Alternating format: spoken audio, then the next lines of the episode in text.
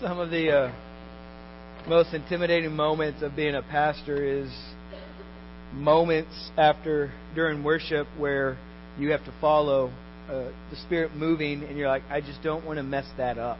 Uh, and so I approached this morning in fear of messing up a really good morning so far.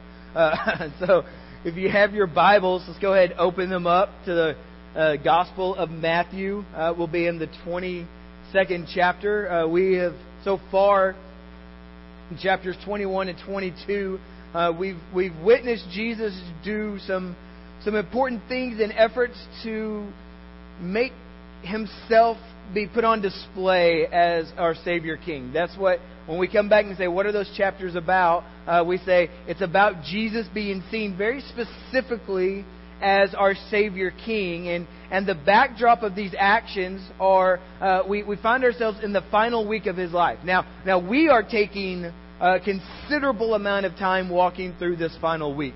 Uh, in fact, we still have almost, uh, I think, about 21, 22 weeks before we get to the end of Matthew. Uh, and we have, this is, I think, week seven of uh, the final week, and I don't believe we've even arrived to Wednesday yet.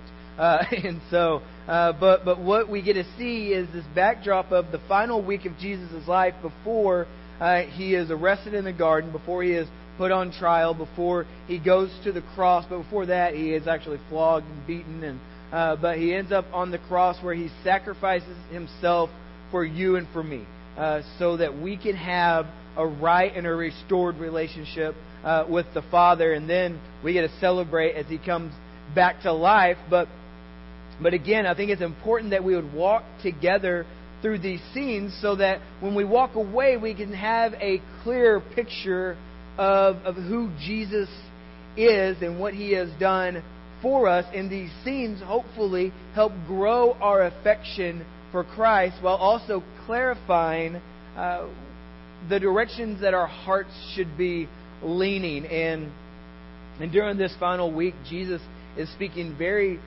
sternly uh, and very uh, directly at uh, the religious leaders, as the Jewish religion leaders, as uh, as he confronts their empty religion. They they've all uh, have the looks of a person who is following God, but but their hearts are very far from Him. And what God, what Jesus tells them is like, is that okay? It looks like the matter of your living. It looks like the the rhythm of your life is glorifying to God. But let's just cut through all of that and realize what you're trying to do is glorify yourselves. Uh, you're trying to take advantage of others for your benefit, but you're hiding God. Uh, you're hiding yourself behind this guise that that is all for God. And and he'll state that the evidence of their sinfulness uh, is revealed in the fruit of their lives, and and which we take note of, and we ask the Holy Spirit to work through us and to reveal to us the kind of fruits that's coming out. Uh, and and I think it's it's very uh, important for us to be going through this process, even slowly, uh, and for some painfully, uh, as as God reveals, hey, there are parts of your life where you look a lot like those guys, and and I think uh, if we're very serious, uh, if, we're not careful, we will not understand the serious circumstances for for empty spirituality. And Jesus reveals and clarifies this so that we can repent, so that we can walk in the full light of the gospel. And the structure that we've seen is uh, is, is, is, three uh, signs that Jesus performs, showing us that He is our Savior King. Uh, three parables that Jesus teaches uh, to refute empty religion. And then what we're going to see over the next two weeks are, are three questions that are brought to Jesus about who he is. And really, what we're going to find is these three questions are all traps uh, as people are trying to uh, convict Jesus or to back Jesus into a corner. Uh, but really, what, what these three questions will do uh, over the next two weeks is set up a fourth question uh, that Jesus is going to ask us. Uh, and so I, I preface that to say uh, there there isn't a cohesive ending to this morning. Uh, we're going to walk through two scenes as a setup uh, for the next week. Now that's not to say we won't get to see and hear much from the heart of God uh, in these two, but really what we're finding is Jesus is going to lead us to a vital question at the end of our time next week. So uh, if you don't show up next week, you're going to miss out. Uh, and so let's let's pray, and then we'll dive into our, our passages. Father, we come to you, and we are just so very thankful that your Spirit is here, that your Spirit is speaking, that that, that He knows best what we need to deal with this morning. And so, Father, I pray we would get out of His way. I pray that my words would get out of His way. I pray that our ears would get out of His way. And that we would experience your incredible love for us in Jesus. We love you. It's in Jesus' name we pray. And everyone said, Amen. All right, so just for some context, previously on Merge on Sundays, let's, let's give this rundown. Uh, Jesus has just finished giving the parable of the wedding feast, which we spoke of uh, last week. And it's the third parable that he gives the chief priests and the elders. And we have to remember that they have interrupted him. Uh, Jesus is in the temple teaching, and these guys walk in and they interrupt Christ and they say, Hey, whose authority are you teaching and doing these things through?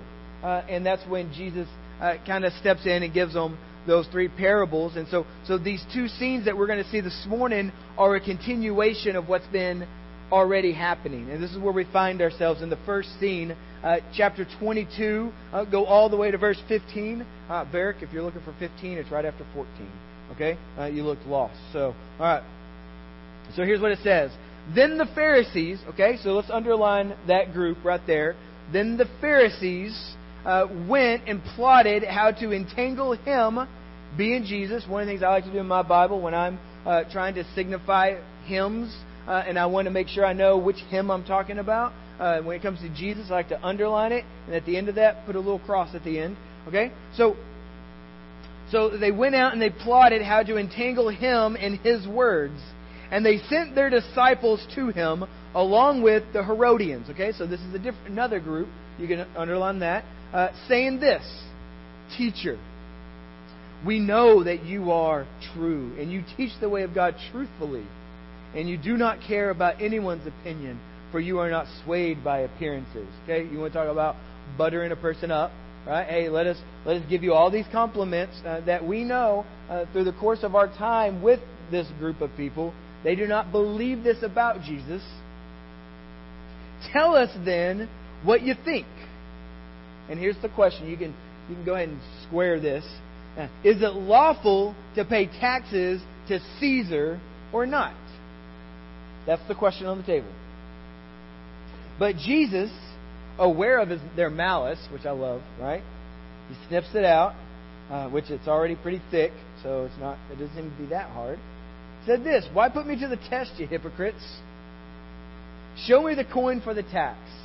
And it says, and they brought him a denarius, which is roughly the equivalent of a penny. All right, so they're like, hey, check your pockets, find the cheapest thing. Right? Nobody hands the magician the dollar, right? It's all, I mean, the hundred dollar bill. It's always the one dollar bill. So they hand him a denarius, and Jesus said to them, "Whose likeness and inscription is this?" And they said, "Well, it's Caesar's." And then he said to them, and a lot of us have heard this verse before in the past, right?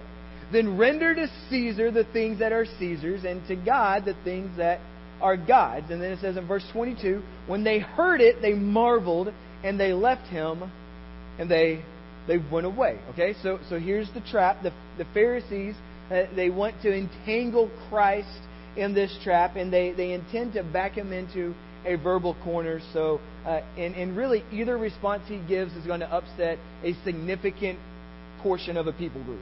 Uh, for instance, uh, they, they come in, butter them up, uh, and they say, okay, taxes.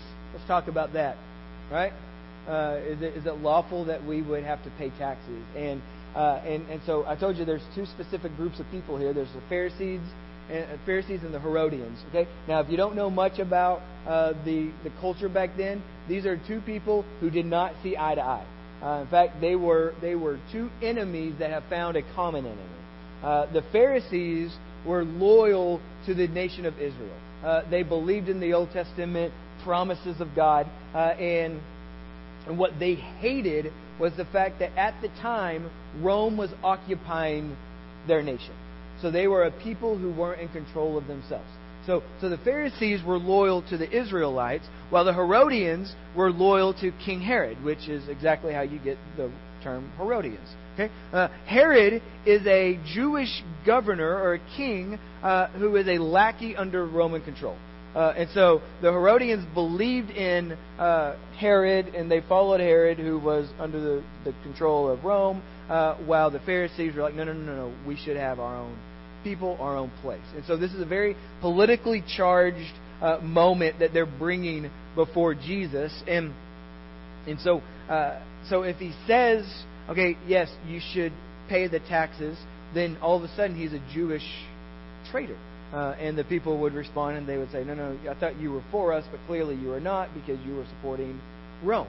Uh, and if he comes out and he says, Well, no, no, we don't pay that tax, uh, then all of a sudden it backs him into this corner where if he says, Don't pay the tax, then he's a revolutionary uh, who draws the attention of the Romans. And so Jesus, uh, knowing the malice of this question, answers it, but he doesn't answer it in the way they expected. Because what, what they expect is to back him into a corner where, where he either gives us like three simple steps of how the church and state uh, work together, uh, but he, he doesn't do that. And so uh, what, what he does as the tension is mounting, he says, show me, show me the coin for tax. He says, show me which one. And so he says, you know, whose likeness is on it? And they say, well, it's, it's Caesar's, which I'm sure looked just like him uh, back in the day. and so and so he says this. He says, Render unto Caesar what is Caesar's. And if he would have stopped right there, the Pharisees would have won the day, right? They would have backed him into that corner, and then, you know, the, uh, the Jewish people would no longer follow him, which is really the issue. Because they, they're noticing all of these people who are starting to believe that Jesus is the Messiah. The same people who, as Jesus is riding into Jerusalem on the back of a donkey, they're laying down palm branches and they're saying, Hosanna in the highest. Uh, this is the Son of David. This is our Messiah. This is the one we've been waiting for. This is our King. And that's a problem for people who have hoarded all of the power and have had all of the control. And so, but but he doesn't stop there, does he? He says, "Render unto Caesar what is Caesar's, and render unto God what is God's." And so the question is, okay, so has he told us that there are two different things? No, no, no. What he does here is, is actually it's absolutely brilliant because he says, okay, in, in answering this way, he says, think about it. What does God have? All of it, right? Everything. So what does Caesar have? Stuff. He has control, he has some power, he has some resources. But underneath the authority of Caesar, I mean, over top the authority of Caesar, is God. That he encompasses it, it all. And so he's looking at him and he says, think, think about this for a moment. Render the things to God that belong to God. And everything belongs to God. Caesar belongs to God. All the things that belong to Caesar belong to God. All the rights that he has belongs to God. And so there, there's a couple of implications that we get to pull from this. That the first one is that everything that Caesar has is given to him by the rightful authority of God. Whether you like Caesar or not, that authority has been granted by God. That permission to be the leader has been granted by God. In fact, there's this beautiful moment in the book of Daniel uh, where King Nebuchadnezzar is standing on top of his palace uh, and he's looking at all that he has conquered. Uh, he's looking at his whole land. I've always, again, I, I think I say this every single time. I think of it as like Boss Hogg from Dukes of Hazzards. Uh, that he's sitting on top and he's got his thumbs in his suspenders and he's like, "Look what I got," you know. Uh, and God comes in and he says, "Hey, you need to be careful about this, Nebuchadnezzar, uh, because because this authority that you have is given by God. It says that, that the Most High is sovereign over the kingdoms of man, and He gives them to whomever He wishes. Okay? Now, there are times he does it as a blessing to his people, and there are times he does it as a curse to his people. Okay? Because the pursuit has always been about our heart for God. Okay? And so, so he says I will give you over to yourselves at times. Okay? And I will bless you and protect you for the glory of my name. It's always about rendering our hearts to the Father. That's the way this has always worked. Okay? So what, what I find really interesting is how we live in a society right now, especially in a nation right now, where half the people believe we are under the curse of God, and other the other half believe we are on uh, the blessing of God, depending on which way we voted. Right? Okay, no, it's just me. All right, hard truths today uh, here at Merge. Um, so, so, so here's the the implication is this that that everything that Caesar has and all the authority that he has has been granted to him by God. Like it or lump it, God has allowed that. And this is what Jesus says. You give, you give that too. You render to Caesar what is Caesar's because God has given all of that. The second implication is this that Caesar's sphere of influence is severely limited. Okay? Though it looks like it's authoritative, it's very limited uh, because God is in control of all of that. In fact, there's a moment here in a couple weeks uh, where Jesus will be on trial and he will be sent uh, to Pontius Pilate, and Pilate will look at him as Jesus doesn't respond to any of the accusations, and Pilate will look at him and say, "Don't you know that that I can release you? That I have a I have the authority to let you go free?" And Jesus looks at him and says, "You just think you have the authority. God is the one that that grants that."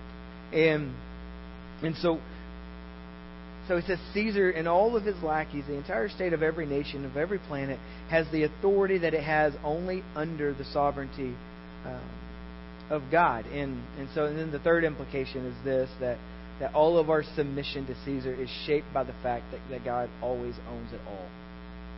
Always owns it all. In fact, Romans 13 spends a considerable amount of time talking about how the Christian submits to governing agents uh, especially on our land. But but our submission to any government is always shaped by the fact that, that God owns it. Uh, so we submit for the Lord's sake. So so so the phrase for the Lord's sake is this banner uh, over all submission to a, to human authority. And and so we Christians we we are called. In fact, we are instructed to that to be humble people to be submissive people. Uh, that we should we should do things like like keep the speed limit, and if we're kids, we should do things like honor our parents, and if we're church members, we we honor the the leadership of the church, and if we're spouses, we we should we should work in commun in, in union with our spouses, and we should submit where we're supposed to submit, and we're to sacrifice where we're called to sacrifice. If we're employees, we should we should get to work on time. And you're like, oh, that's hard. I don't like waking up in the morning. No, you should set an example by being the very best employee in your office place. That, that you shouldn't fudge on your numbers and you shouldn't steal the stapler and you should you should do the things that your boss expects you to do because we are a people who submit, but we don't submit on the authority that humans claim over us. We do it for the Lord's sake. So so I render to Caesar the things that are Caesar's and I ask and when Caesar asks, Why are you doing this? you say, It's not because you're that great. I do it because I submit to the Lord first. And, and I will always say, Any of my allegiance is because I have an authority that is over you. I have an authority. Our, our submission to Caesar, to Caesar uh, is rebellious as soon as Caesar decides he's going to be God. Uh, it takes us back to this moment in the book of Acts where uh, James and, and John and Peter are, are proclaiming the gospel, and, and the church really doesn't know, the Jewish church doesn't know what to do about that. And so they lock them up, and they don't really have any charge to bring against them. And so their solution is say, hey, um, yeah, if you could just stop talking about Jesus, we'd appreciate that. And they say, we, we can't. Can't do that. That's what, that's what God has told us to do. So we will submit to the authority of God over the authority of man. And anytime man decides he wants to work outside the authority of God, then I no longer have to submit in that realm. And so so this is this is what he's saying that that Christians are law-abiding people. Right? I know that sounds like a novel idea. Like, hmm, maybe I should start obeying the law today, right? Uh, we, we pay our taxes. We we don't um, we drive the speed limit within relativity. I mean, gosh, if nobody's there, then really, are you breaking the speed limit? Uh, yes, I think that's the answer. We we're good neighbors. We keep our grass cut. You know, we don't have parties that are too loud. Uh, we don't try to have the cops called on us. You know, Uh, but we, we never render to an authority, any authority under God, our absolute allegiance. I, I pledge allegiance to the flag of the United States of America up to the point where my authority with God is first and foremost. Um, and so we never give unlimited, unconditional obedience. We never say, I submit to you because you are my final authority. We always do it for Christ's sake. Because what we've been called to be as Christians are representatives of Christ.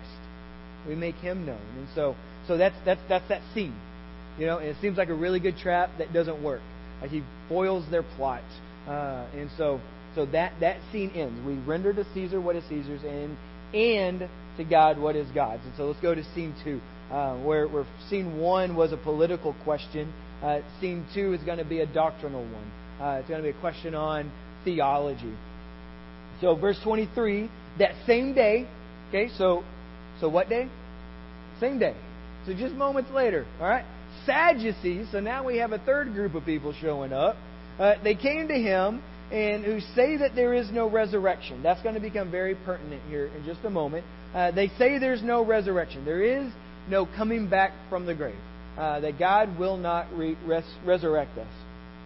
And they asked him a question saying this Teacher, okay?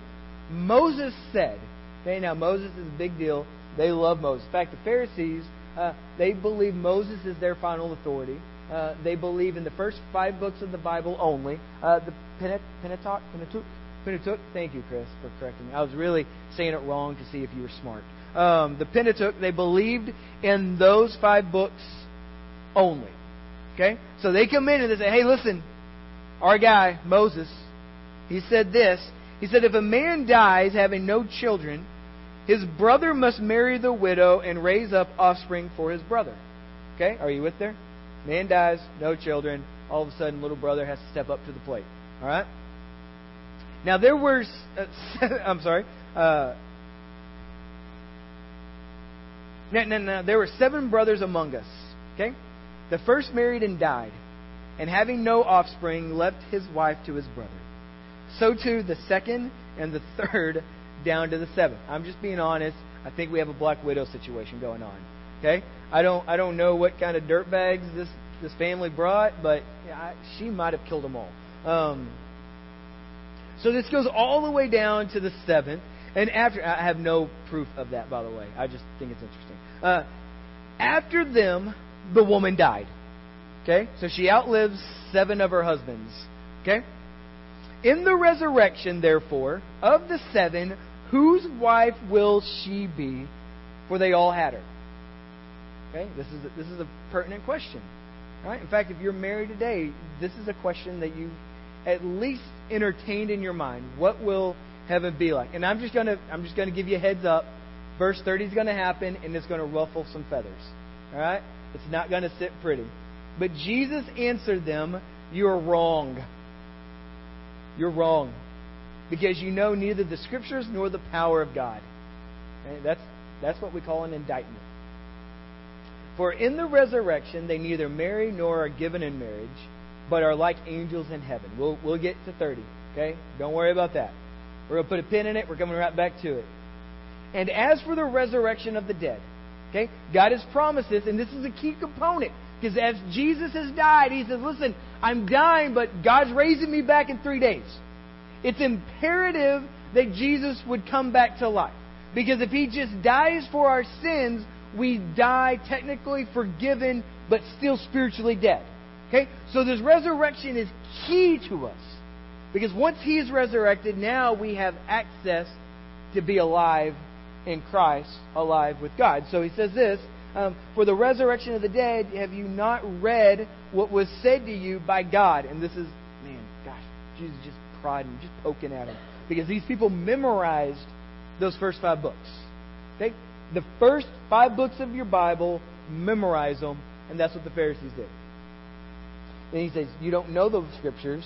You have not read what is said to you by God. When God says, I am the God of Abraham, the God of Isaac, the God of Jacob. He says he is, he is not the God of the dead, but of the living. And when the crowd heard it, they were astonished at his teaching. It's amazing to me that the crowd has responded in, in marvel and astonishment.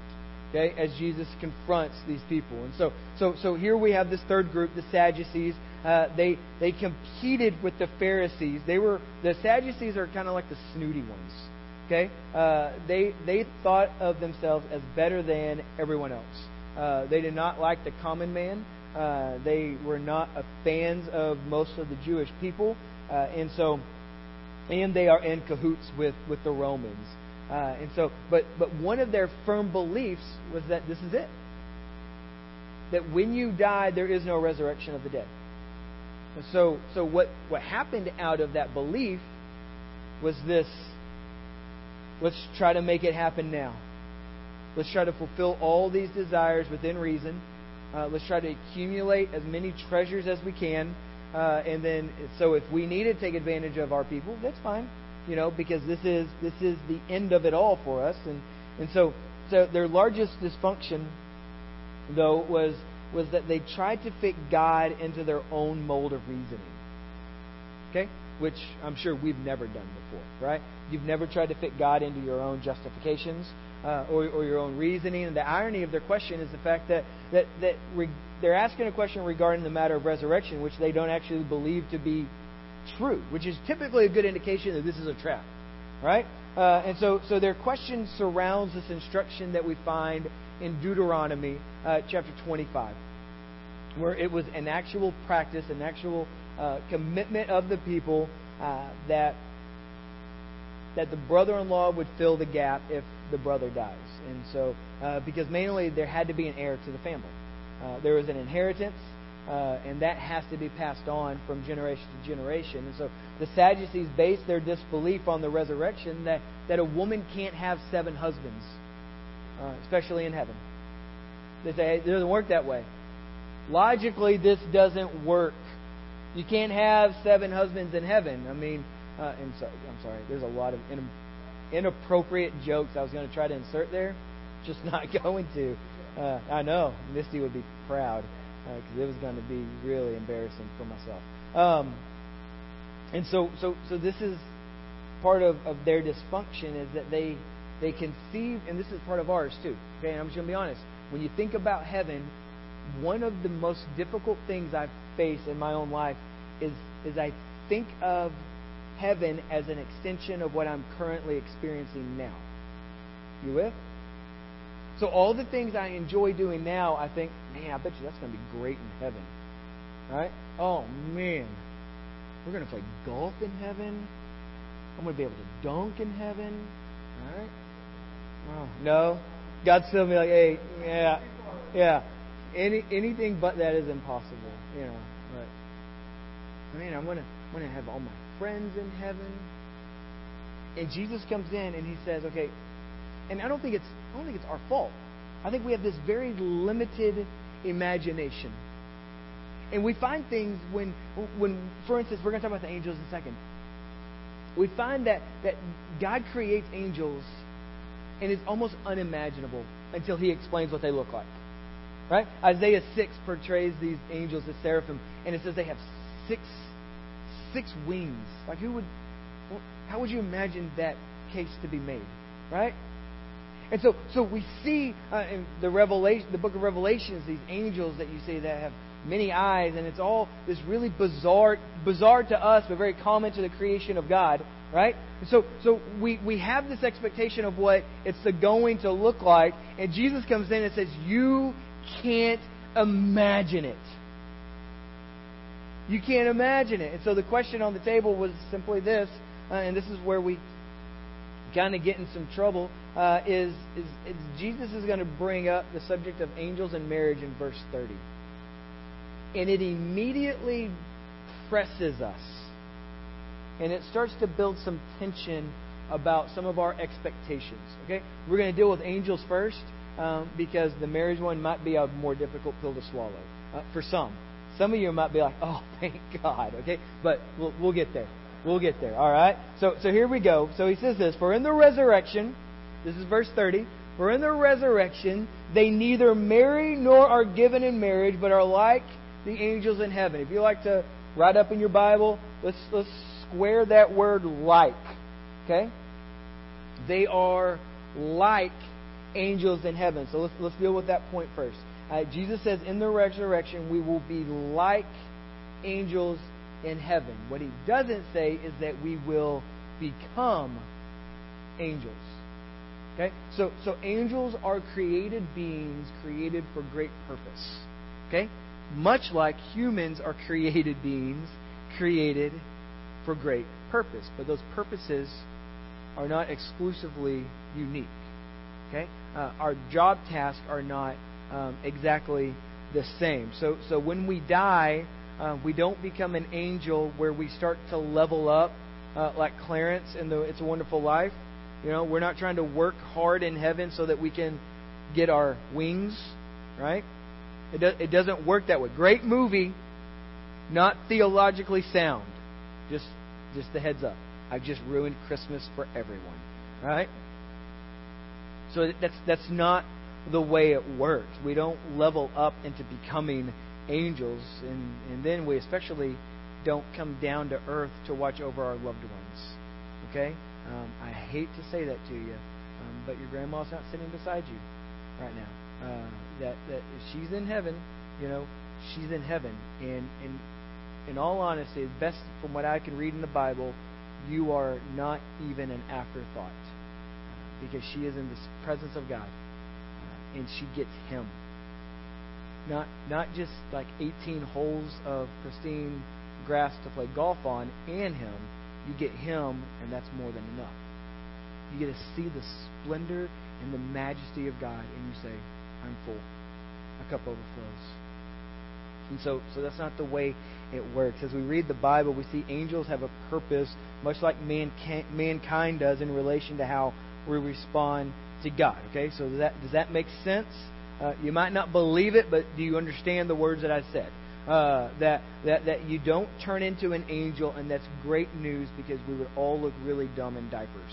All right, that's the precious moments, babies, if you know what I'm saying. All right, some of you are like, well, I'm working the body of one, but wouldn't work, you know. Okay, so here we go. Second point. Let's talk about marriage.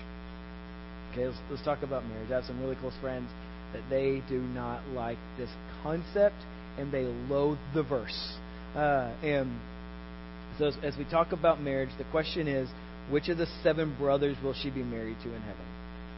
Okay, so this is a widow, and let's.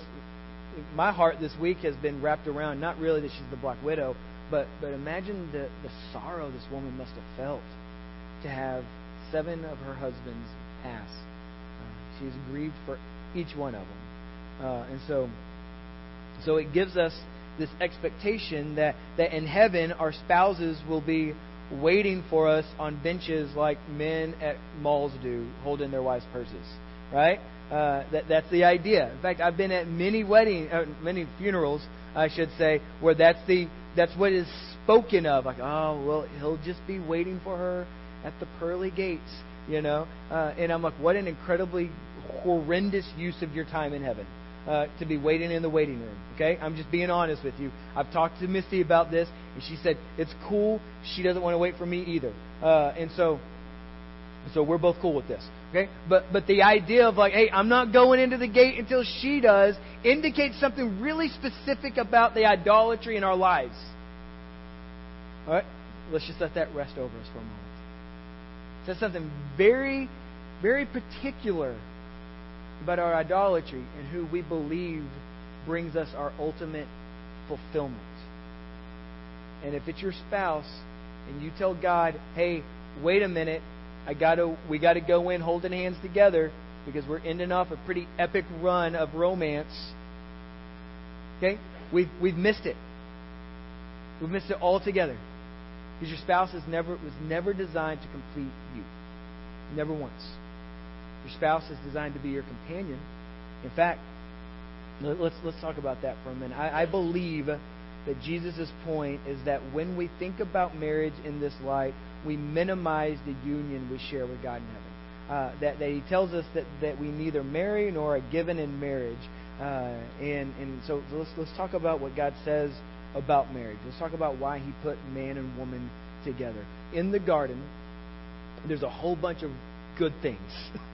at the end of every day, God's creating, and He says, That's good. That's good. I love that. Love that. Love that. Love that. He makes man. He says, That's good. And then he realizes, not realizes, uh, he's noticing in Adam that it's not good for him to be alone.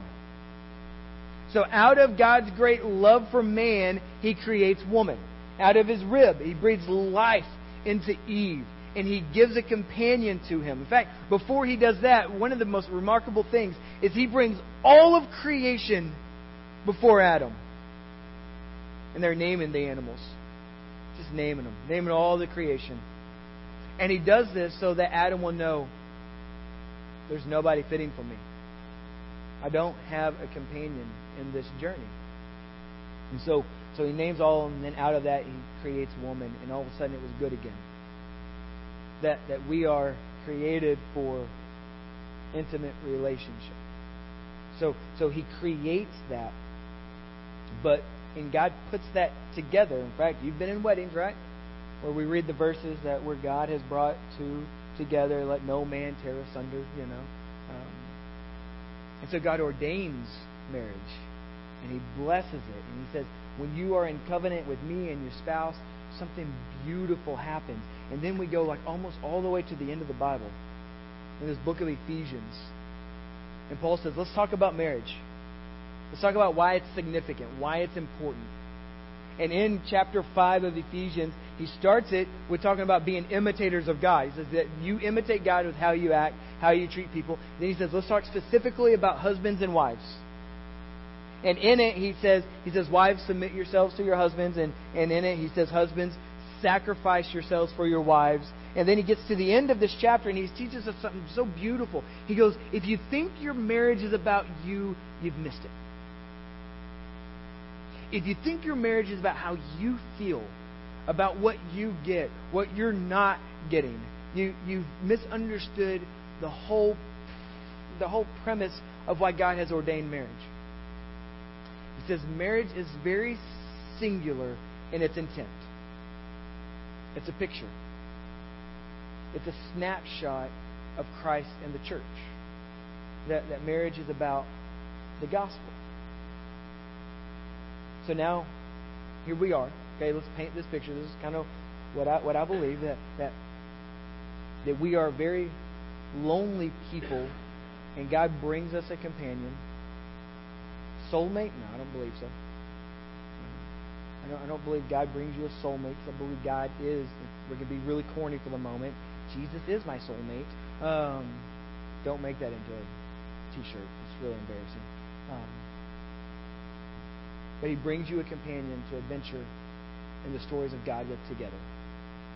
That there is one person, we believe at a time. You know, we believe that there is, um, if you are a widow, that, that there is grounds for marrying again. You know, luckily you don't have to decide in heaven which one of the two you're going to shack up with. Okay? But that there was a time where we were incomplete. And then Jesus comes along and fills us. But we are being sanctified presently. He is working on us. So we have spouses now who help bring those things out in us, who help us adventure with God, and then we get to heaven where we are perfected eternally. Okay? So you're sanctified presently, perfected on that side of heaven, so you have no need because you're no longer alone because you get God. And so, if I can just be blunt, not that I haven't been already, the concept of, oh my gosh, I don't know if I want heaven if I don't have my spouse with me. That's very revealing. It's very revealing. And it's very dangerous. Because your idolatry is exposed. And you realize that it's not about them, it's about you. About what you want. About you not having these feelings of being alone. So here's what you get when you get to heaven you get God. And then I believe so firmly that everything else is unimaginable. Unimaginable. The glory and the splendor of God. Now, now, a lot of people have that issue of like, ah, oh, you know, is heaven going to be like this church service? Because a lot of church services I just want to run out of. You know, is that is that what's going to be like? Are we just going to do Amazing Grace all the time? You know. And if, if that's our expectation, we, we we've completely missed the boat. That we, we get Him. So let's, let's start wrapping this up. Okay, thank God, right? We're like, finally. I told you, I told you, this isn't. We don't wrap up in this complete thought when people walk away and you say, "Hey, what did y'all talk about at church?" You're like, "Oh, we talked about two things. They they don't seem to be very connected." Okay, they will be connected next week. Okay, but but for now, they're like two separate thoughts, right? that that we render unto Caesar what is Caesar's, while understanding that that God is always over Caesar. There is not one entity, there is not one people group, there is not one authority that is over top God's authority. Okay, and this is what Jesus is saying. That you have a responsibility in this land to render unto the government what belongs to the government. It's part of living in society. But you don't do that because they have ultimate authority. You do that for the Lord's sake. Then, secondly, the truth of the resurrection gives us the hope of heaven. And this is this is why he says at the end of it. I'm sorry, I didn't even I just skipped that whole part, um, which we won't get back to. But this is this is what he says. He goes, uh, "Have you not read what was said to you by God? I am the God of Abraham. I am the God of Isaac. I am the God of Jacob. Uh, that He's not the God of the dead, but of the living." So there's there's Abraham and Isaac and Jacob in heaven right now. That He's the God of the living. So when we believe in the resurrection, we're believing in the promise of heaven, of things unimaginable that is yet to come. So let's let's allow that to sink in this week. Let it let let it marinate as we think about our role in our society in regards to how we how we pray for and how we support our city and state and, and na- nation leaders who God has put in authority regardless of your vote for them or against them. Let's let's think about the roles we play as we model and we model uh, as as we as we think about how our prayers need to be much more heaven bound than they typically are. It's a strange thought, right? That we are eagerly awaiting the return of Jesus. That that's the time we live in. That Jesus could come back at any moment. And rarely do we find our prayers circling around, Come, Jesus, come. And much of the time is, Jesus, help me, Jesus, help me. That we have a promise from God who has never once misled us by the truth of His Word. Never once. And that He's the living God. That He is just as relevant today as He was when Jesus is talking. Hasn't lost an ounce of His power. Hasn't given up any ground of His authority. So that's where we fall. And then next week, Jesus is going to ask us a very penetrating question. Our desire this week is to love God by. Please stand with me. As we wrap up, we want to make prayer available to you. If you need someone just to come alongside you, love on you, encourage you, pray with you, we want to do that. Uh, Troy and Jessica and Keith and Kim, they're going to be up here. They want to pray with you. Maybe you've never asked Jesus into your heart. Today is the day I would encourage you not to leave this building without first at least talking with someone, praying with someone, taking that step. I love you guys. Let's pray. Father, we are thankful and we are mindful of your great love for us. We thank you that you've given us governments to, to at times protect us and at times just just uh, allow us to be included in people who are hurt and lost and dying. And Father, I pray you would rise up the church to do the things that most of our society expects the government to do. I pray you would rise up in us uh, an, an eager determination for all acts of compassion. That we would own that for the glory of your name. We would steward our resources so that those who are lost and broken and hurting would find life in, in your Son. And Father, I thank you that you've given us the blessing of the institution of marriage. We thank you that you help us understand what covenantal uh, marriages look like. And, and I pray so firmly that, that we wouldn't hold very loosely what that looks like in heaven. That you would whet our appetites. That you would draw larger in our hearts a desire to see you and know you as our true treasure, as our true prize, that we would make much of you and we would make so little of us. Father, we thank you for your Holy Spirit who gives us a glimpse of things yet to come, who secures us in you. And we pray we would walk with him this week. It's in Jesus' name. Amen.